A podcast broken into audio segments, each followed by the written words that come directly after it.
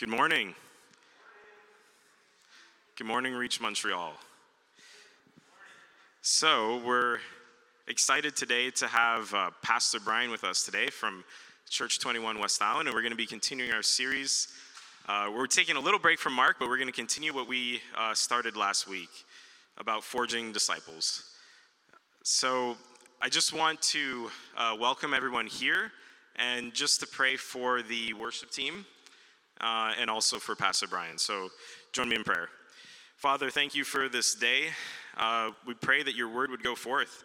Uh, prepare the hearts and minds of, of your family and the people that's here. And we just pray that your Holy Spirit would be present to remind us of your words uh, and that you would get all the glory today. We thank you in Jesus' name.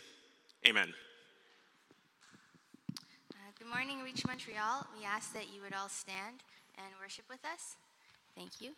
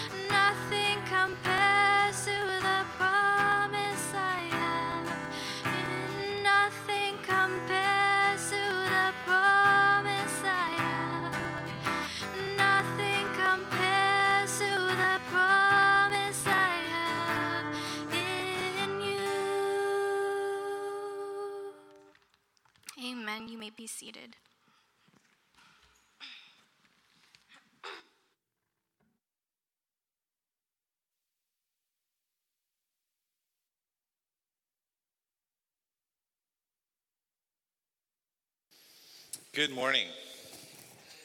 Morning, Reach uh, Montreal. I actually love that I get to say good morning because I say it in the afternoon in our afternoon service at my church, and it's so awkward because I'm always wrong. And here I'm right. I'm just so used to good morning. Church is in the morning. I have to just get used to that. So, welcome, uh, Reach Montreal. My name is uh, Brian. I'm a pastor with Church 21 in the West Island. Um, so, it's so great to see all your faces here. And I just want to say hello to those who are watching at home.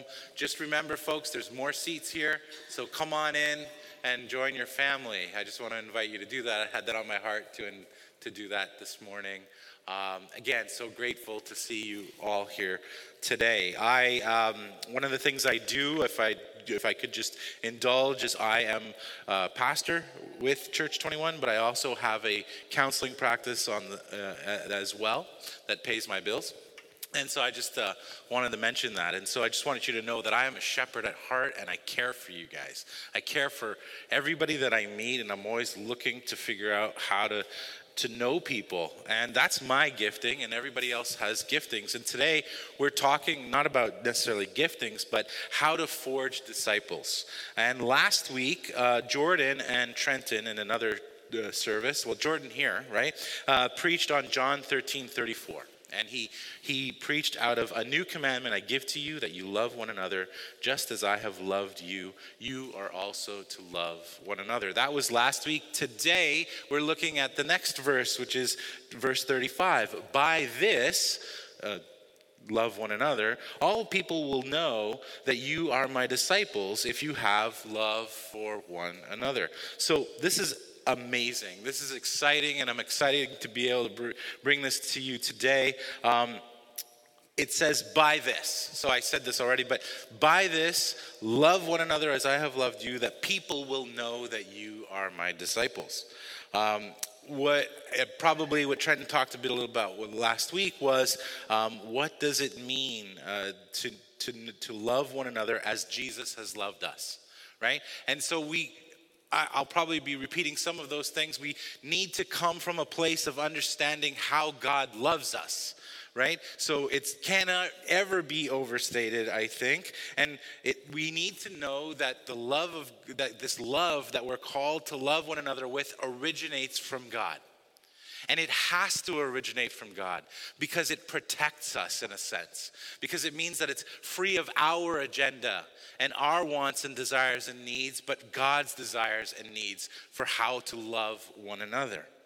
Um, First John uh, 4 uh, says, and I'll read verse 10 and 11 In this is love, not that we have loved God, but that He loved us and sent His Son to be the propitiation for our sins. Beloved, if God so loved us, we also ought to love one another. So John and uh, so so John is just uh, is repeating again what what he has already said in the past: love one another, um, and but that it originates from God's love. Uh, yesterday, I did a workshop uh, at another church where I was teaching the congregation, that church, how to raise their level of care for one another. Another example of how to love one another. When people have problems, when people are suffering or struggling with sin, we don't always have to like send it up to the pastor. Uh, we can incarnate Christ and be uh, Jesus to those people who come to us and say, I need help. And we, we, can, we can do that if we have a good understanding of, of how God loves us. And so I spoke about this yesterday, and I, and I, and I was again in in in John, uh, and when we read John, when we read First John, we see a few things, and it's important for us to understand those. When we love out of God's love, we can endure. When we love out of God's love, we can be impa- we can be patient because God is patient. We can spare judgment and we can leave judgment for God. And we can see a person as they are. They are image bearers of God who need Jesus right? And if we don't know God, conversely, then how can we truly love a person? So we must endeavor to know God. So stay rooted in the Word and in His community. Finally, and I talked about this incarnational thing, not finally in my preaching this morning, but finally in what I taught yesterday. Sorry, it's over already. Yeah, yeah. Uh, is this idea of being incarnational Um, and we, we, see, we see this uh, in Scripture, right? Uh, that, that Jesus came uh, and, and then he said, "Not sorry, excuse me, John said, No one has ever seen God, right? He, we have never seen God, right? But he says, if we love one another, God abides in us. And his love is per- perfected in us, which means that people have the opportunity, if we love out of God's love, to experience God to see Jesus to so this is what we mean by being incarnational so we can love out of what Christ has given us. And this is important because we want to be able to come from uh, that this position because again it saves us. We just to remind us of some of the scripture passages that tell us that it was God who took the first steps. For God so loved the world that he gave his only son that whoever believes in him should not perish. This was God's mission. And it says, But God shows his love in Romans 5 for us that while we were still sinners, we were not ready. We weren't thinking about God necessarily in the moment, but God broke into our lives while we were still sinners, and Christ died for us. That was not anything in our control. We didn't say, We need this guy to do this for us. No, we didn't want that, but Christ did it for us. Christ did it for us. And so, out of this love that God initiates, we must love. Paul also uh, gives us a picture of what this love can look like from a humility perspective, and we look at Philippians 2, uh, verses 1 to 11, and I'll read it. So, if there's any encouragement in Christ, any comfort from love, any participation in the Spirit, any affection and sympathy, Complete my joy by being of the same mind, having the same love, being in full accord and of one mind. Do nothing from selfish ambition or conceit, but in humility count others more significant than yourselves. Let each of you not only look let each of you look not only to his own interests, but also to the interests of others, having this in mind among yourselves, which is yours in Christ Jesus who, though he was in the form of God, did not count equality with God a thing to be grasped, but emptied himself by taking the form of a servant, being born in the likeness of men, and being found in human form. He humbled himself by becoming obedient to the point of death. And he continues about how we glorify Jesus. So when we love as God loves, we also strive to seek unity as Paul encourages us. This is important. This means we all need to be on the same page and on the same mission. This, and I'll talk about about this after uh, uh, later as well. It's not about our preferences. It means that we have to sometimes lay aside those things and get on board together. It means we have to have a lot of grace. This is what humility is all about. I spoke about this probably the last time I was here, but James 4 reminds us that the things that we desire, if they go from being things I want to things I must have, I must have things in church to be this way, then we're not loving and we lack humility. We, we need to be willing to put aside our entitlements and our preferences and the ways we're doing things before and we seek to put others before ourselves. This is what Paul is telling us in Philippians 2. We need to be willing to die to just about anything. Anything. What are we willing to die for? What are we willing to die to for the sake of others? And we must do this motivated out of the gospel and a gospel centered love an agape love. Uh, we might have talked about that. Agape is this word love that we get in our text today, and it's a sacrificial love. Jesus says in John, uh, in John 13, Love one another as I have loved you. And Philippians is a great picture of how Christ has loved us. And so, this is how people will know that we are his disciples if we love one another as Christ loved. So, what does Jesus want? In our text, what does Jesus want? He wants all people, not just the believers, not just the body of Christ, but all people. He didn't he, he said all people. He didn't qualify that. He wants all people to know that we are his disciples. So this becomes a key element of the gospel. last week uh, we were reminded about how what it means to be the people of God, and we were focused on the commandment to love one another as Jesus has loved us. Now Jesus is calling us to live that out before the world, before others. This is not like I don't know if you guys know what a diorama is. When we were kids, we had to make them. There's you know like put little people or animals or whatever, and it was this thing that we looked into. We're like, oh, this is pretty. This is beautiful. They have live dioramas now. And I mean, you know, you have zoos, right? You could go and you could see an animal behind a cage, and you're like, oh, okay, that's how they live. Not really, but that's how they live, right? And, but that's not what Jesus is calling us to do when we live before others. It isn't so that they look into the church and go, oh, what's going on over there? That's not what he's calling us to do.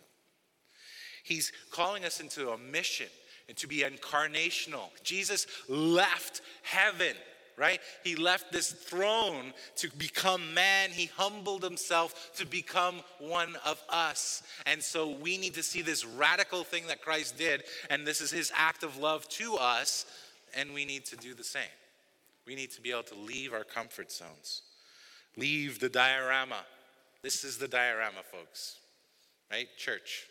We come here to worship and praise God and, and thank Him for everything that He's done week to week, but then we have to go out and be the church. This is a very important thing. So we have a mission, and we want to know what is that mission? Right? And so, one of the places that we look to Scripture to understand what is the mission of the church is Matthew 28 19 to 20, where Jesus says, Go therefore and make disciples of all nations. There's those all people thing again, right? Baptizing them in the name of the Father and the Son and the Holy Spirit, teaching them to observe all that I have commanded you. And behold, I am with you always to the end of the age. So we see two things happening here. Well, probably more things. And if, you know, maybe I was a better preacher, I'd have 15 things we could talk about. But um, there's two things I want to point out today. And one is this call to evangelize, right? To uh, baptize people in the name of the Father, Son, and the Holy Spirit, right? So baptizing people implies that they didn't believe before, but now they believe for some reason. Though The reason is because Christ has rescued them. Uh, and then so that's couched in this phrase go therefore and make disciples and teach them to observe all that I command, which is basically the same thing in, in some ways. Well, make disciples, you could be a disciple of anything, but Christ is being very specific make them disciples of me. So we have evangelization and discipleship, right? We see these two things at work. And a lot of churches separate these things. They have good evangelization programs. We're going to get the best, the people who have the evangelism gift, and that's good. We can use those things. And we send them out into street corners and do all kinds of things, and and they use their gifts. And then we have discipleship programs. We're going to have this Bible study. We're going to do this thing here, and we're going to, we're going to do all sorts of programs, and we separate them out because we see them as two distinct things. But I would challenge us today, and I think the vision of this church and our churches is that they work actually hand in hand. Why does Jesus want all people to know that we are disciples? Because in helping others know that we are his disciples, it has an evangelistic quality. And it's actually a better way to disciple someone. And, and it's a better way to help them be more like Jesus. And it helps us uh, by finding ways to live life before them. It, it, it, it does something for us, and it does something for those who have yet to know Christ. So before they yet they ha- they believe, we can already be equipping people to live as Jesus. And this is this is something that a lot of churches don't wrap their head around. And look, we don't do it perfectly either. I'm I'm, I'm sure, right? But in order to evangelize, in order to help someone know who Jesus is, it's best if we show them how we live by loving one another before them.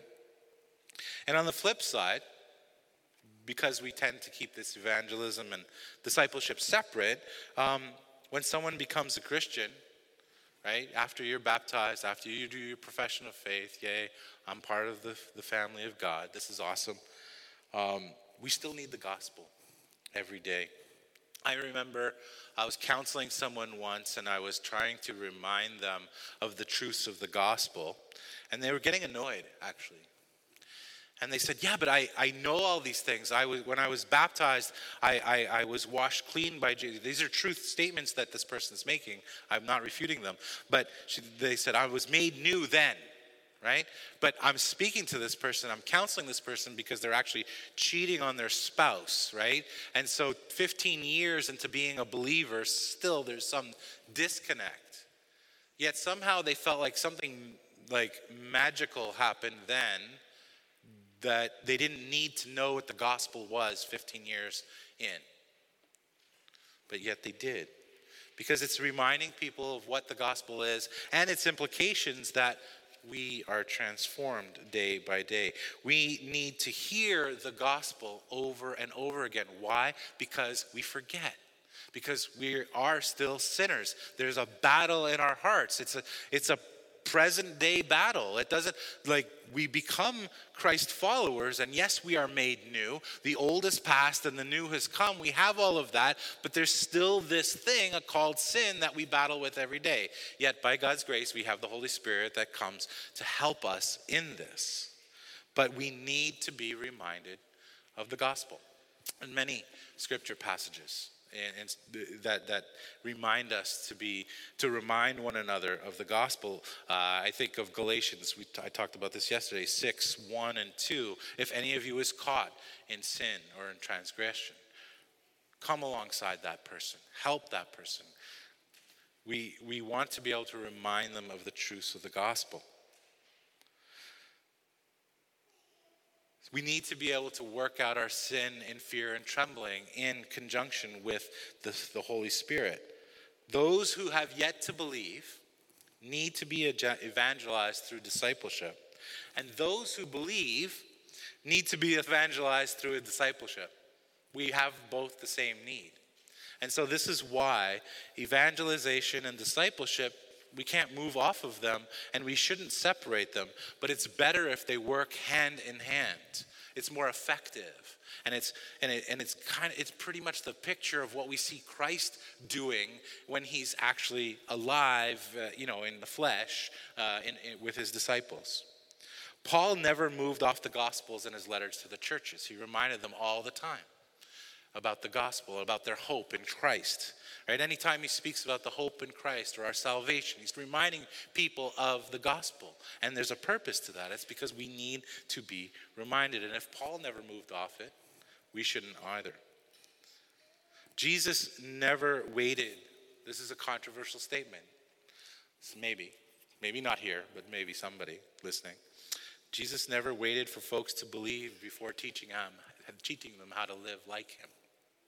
He was literally showing them how to be like him and live like him while they were still having a crisis of faith and trying to figure out who this Jesus is. If Jesus didn't move off it, then neither should we. So, the primary way that we live this out day to day is by organizing our church around ways to be missional, ways to live our lives, ways to love one another before all people. And so we do this in a couple of ways here uh, at your church. Well, we, too, we do too. We have city groups, right? And city groups have a specific mission and identity. I think yours is, you guys is slightly different, but in the sense they're the same. We are families of servants on mission. That's, uh, that's ours at Church 21. I think you guys, I saw it up there. It's a little different, but basically the same, right? And why are we family? It's, about, it's our identity, and we have to be rooted in our identity of who we are in Jesus. Because of Jesus, because of his life, death, and resurrection, he made us God's children. And so that's why we're family. And so we choose to live as family. You don't choose your family, right? God, in this case, chose your family right? You didn't choose your mom and your dad and your brothers and sisters. That happened without your, you know, decision, right? You didn't say, I don't like this kid. Can we get rid of him? You know, no, he's your annoying brother and you have to live with him now, right? And that's the same thing in the family of God. You have to still live with your annoying brother. Why? Because it, can, it serves to reveal your heart for your need for Christ and your transformation. You got to do that. So that's why we're family. Family's messy. We have lots of struggles, and we get to live them out before each other, with each other, and before all people. This is this there's this is wherein lies this forging right, of disciples. Forging is a hard work, right? Um, I was actually thinking of this and actually almost forgetting that that was the title of what this, this series is about. Forgive me, sorry.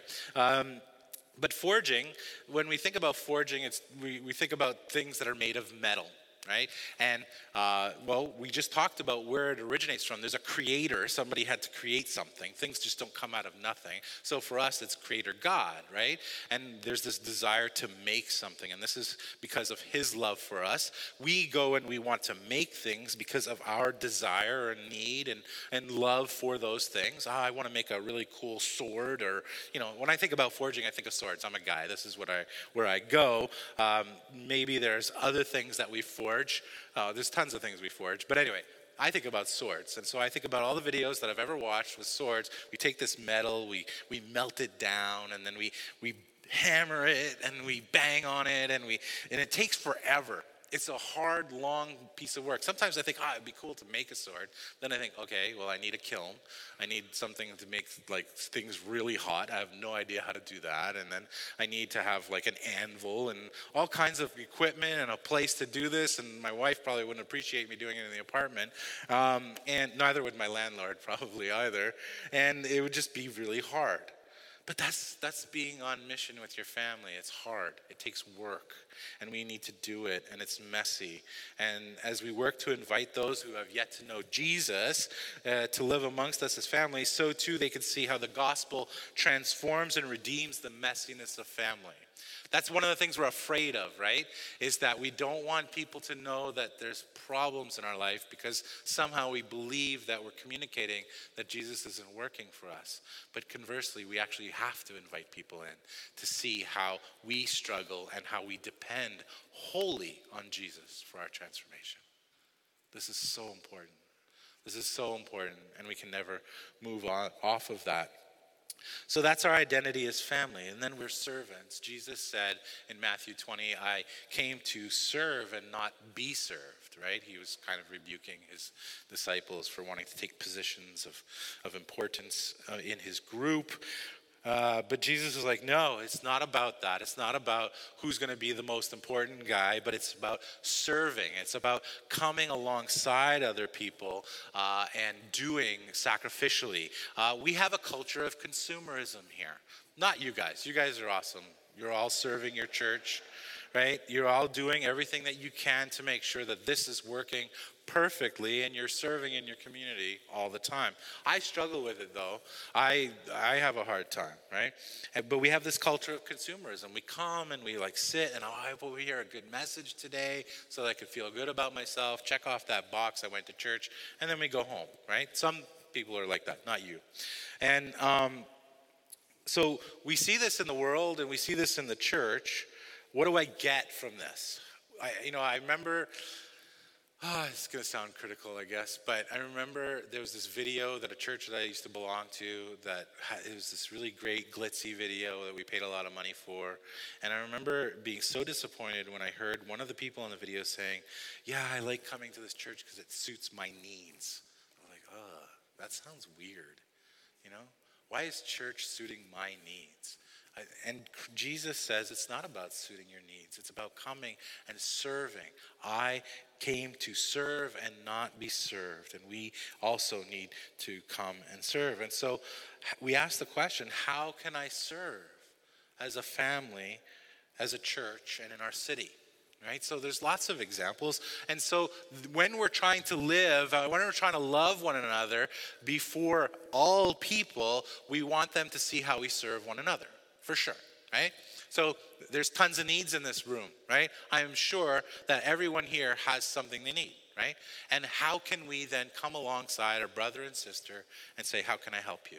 Right? It takes time, right? It takes maybe even resources, and we're afraid of that. We're afraid of giving stuff away, uh, including time and resources. We're afraid of what the cost is going to be. But I have to remind us of Philippians 2 it cost Jesus everything It cost Jesus everything to come and serve. And so, what, what is it going to cost you to go and help that guy take down his shed or go and help uh, your neighbor get groceries because they're sick or whatever, or cook a meal or, or do whatever you can for someone. Help them move. Oh, help them move. Wow. So I used to be that guy who'd go and help everyone move. And then even I became a little older and entitled, and I'm like, I've helped too many people move. I'm not going to do that anymore. Right? It hurts. It's hard. It can be hot outside or raining or worse. Probably the, one of the things that actually turned me off helping everybody was I ended up helping somebody on January 1st once. And it was kind of icy on little steps in Verdun, you know, to the third floor. You know what it's like out there. Holy cow. You know, like it was hard right? But it costs us something. And we find that really hard. But we, when people, when all people see that kind of love, there's something that they say, oh, wow, okay. Because people's out, outside people's impressions of the church are so much different. They feel like we're all judgmental and that we hate everybody that doesn't believe what we believe, right? But they need to be able to see how we live before each other. They also need to see how we live before all people. So we want to be able to serve our city in different ways as well. There are many ways we do this, and this is the mission. So we are family of servants, and we're on mission.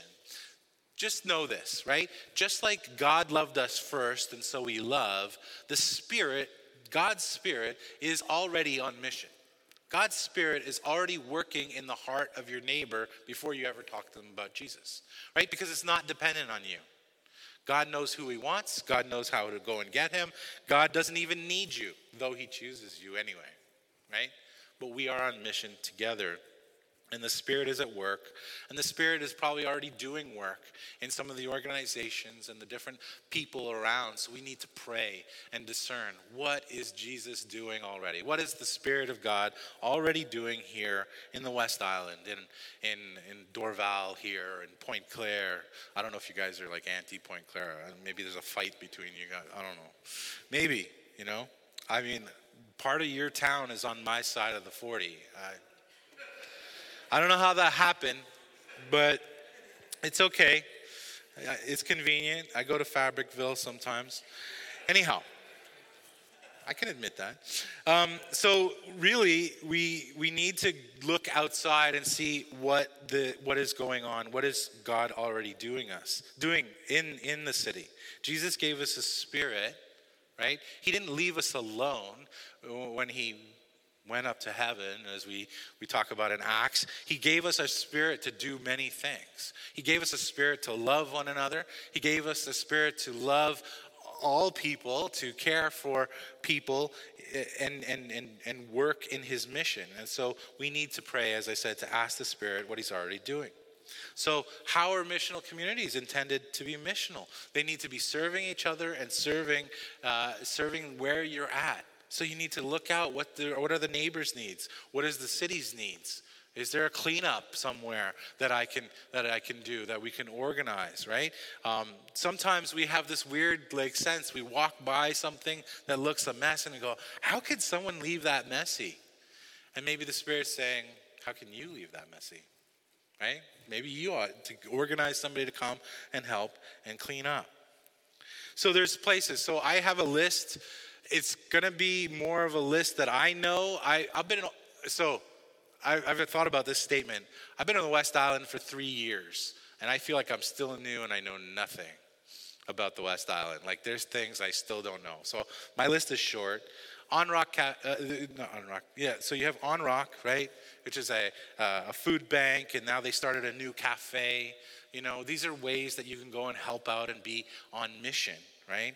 Uh, there's La Corde. I think some of you have probably served at La Corde.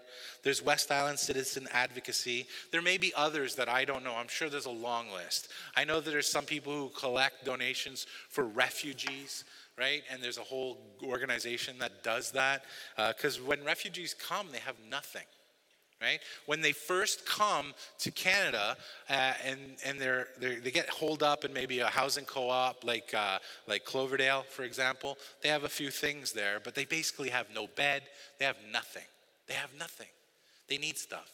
You guys probably all sit on a garage full of stuff that you don't know what to do with, right? I'm making a lot of assumptions, but I know I have a ton of stuff. Uh, and I live in an apartment, um, and I have a garage, which is sad sometimes too.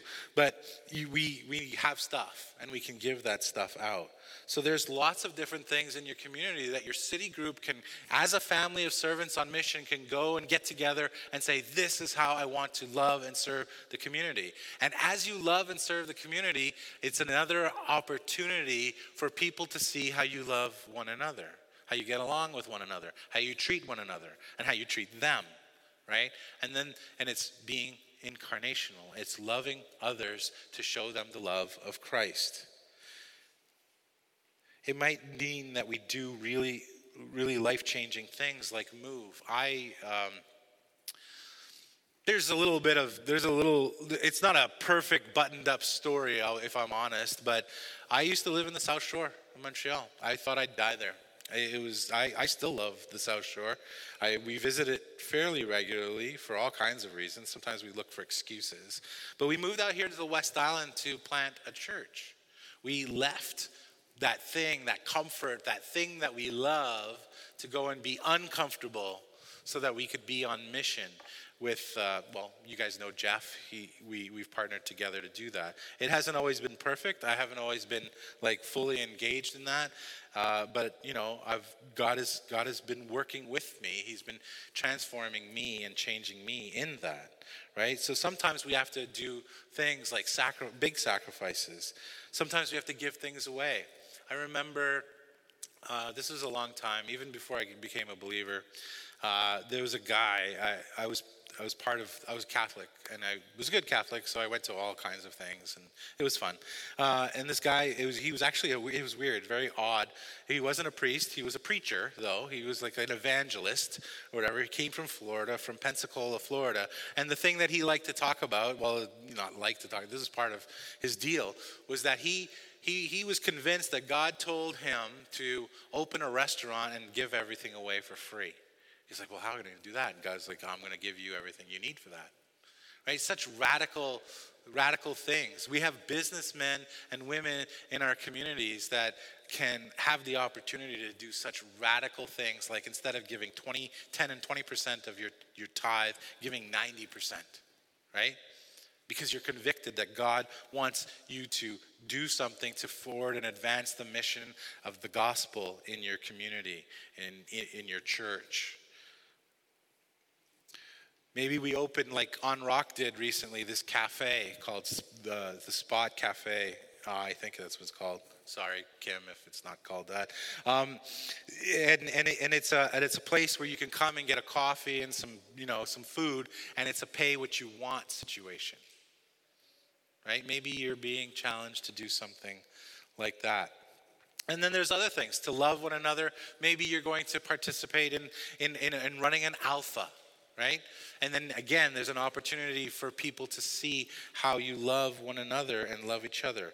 There's also a mental wellness course that we've done at our church. That's something that's available to you that you can host. And you, like what we did is, uh, well, this was Dwight. He actually hosted this thing online on Zoom, and we invited all kinds of people. I think he had so many people that were not even re- really connected to our church that were watching this, and there were videos, and then they have discussion after. So if you're if this is something that you feel like God is moving you towards, this is a way to reach other people, and you do it together as a family. And then there's ordinary life with gospel intentionality, and this is pretty much the last thing that I'm going to bring up for today, uh, is this idea that we, again, living before others, but doing things that we already do. How many people here eat supper? Most, most everybody. Okay, good to hear. Um, so you're going to eat supper anyway. What would it cost you to add another plate to invite. I know it's COVID. I know some people are not comfortable with that. Let's forget COVID doesn't exist for exact for a second. I like to do that. It's fantasy of mine. Um, how much would it cost you to actually have another place setting at your table?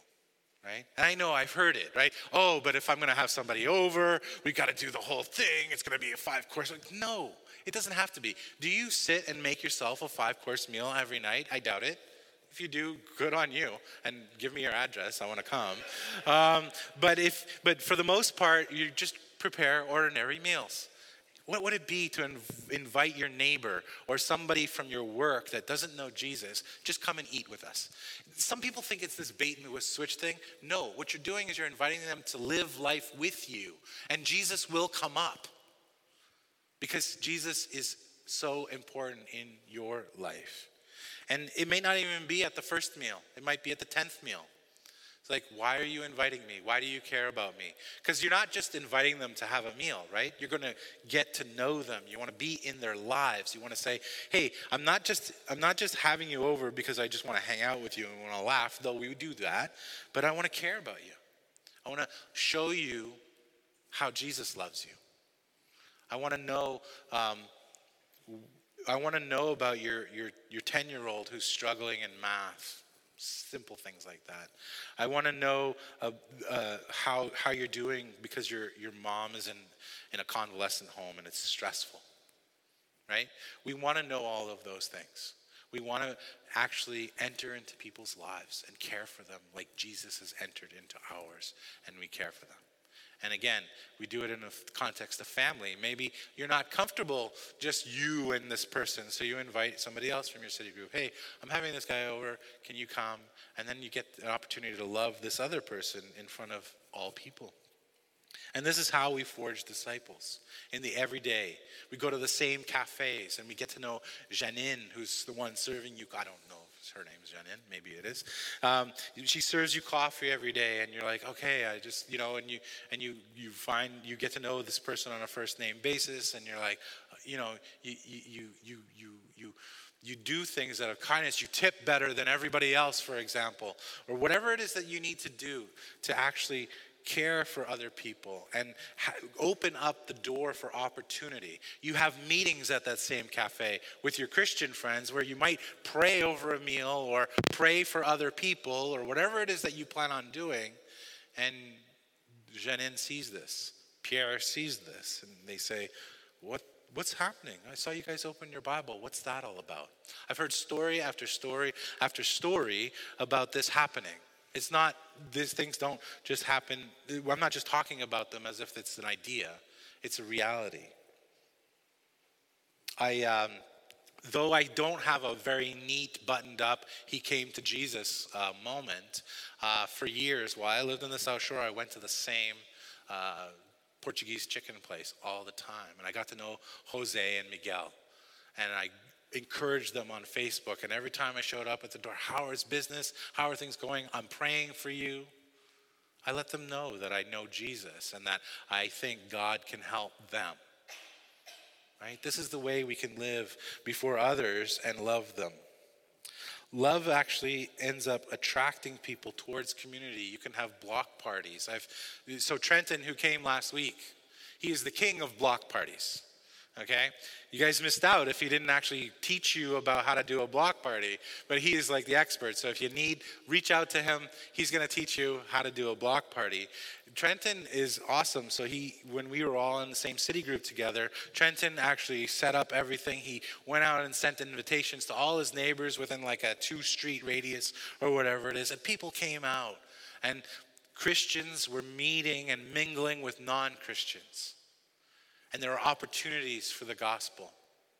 When you invite people into your city groups, where hopefully you don't look at that as a sacred space, hopefully you're not like saying, well, my city group is just for us, the fellowship of believers, but it's a place where I can invite my neighbor. Um, one of the city groups that I was part of, it's always loved telling this story. There's this, uh, there was this time we were having a party. By the way, this city group I was part of, the parties were so off the hook that the cops came once. Um, it's true. The neighbor, so love your neighbors. Um, in this case, it's hard because this neighbor didn't love our city group host very much, it seems, and they were just upset. So they, they called the cops, they came, what's going on? It wasn't like we were being super loud. Maybe we were a bit. It was during the day. So, anyhow, well, we tried to tone it down, and it was kind of funny, and we laugh about it all the time. But it was at the same party, though, where um, the host invited their landlord over to this party. and he's not a believer, but they're obviously living Christian life, loving one another before him all the time. And I'll never forget when they're, uh, I think she was like 10 at the time or 11. She's a young adult now. Um, but their, their 10 year old daughter was sitting on the couch with Patrick, that's the name of the, the landlord, and she's got the Bible open and telling her tell, and explaining what the gospel is to him. 11 year old kid doing the work of mission, bringing the gospel to bear on somebody who's asking, like, What is this all about, this whole Jesus thing? Well, let me tell you right? You can't orchestrate that, you can't plan that, right? That's just what happens when you live life with gospel intentionality. Love is what attracts people towards community. Love is attractional, not this Sunday service stuff. Being out there, the church, forging disciples, loving one another, and being on mission together is what attracts people to what Jesus is all about and it opens the door to opportunity to bring the gospel to bear on people's lives. People start then to experience the love of Jesus, and then we can look at uh, where. But Peter also what Peter says in, in three fifteen that we always need to be prepared to give a reason for our hope.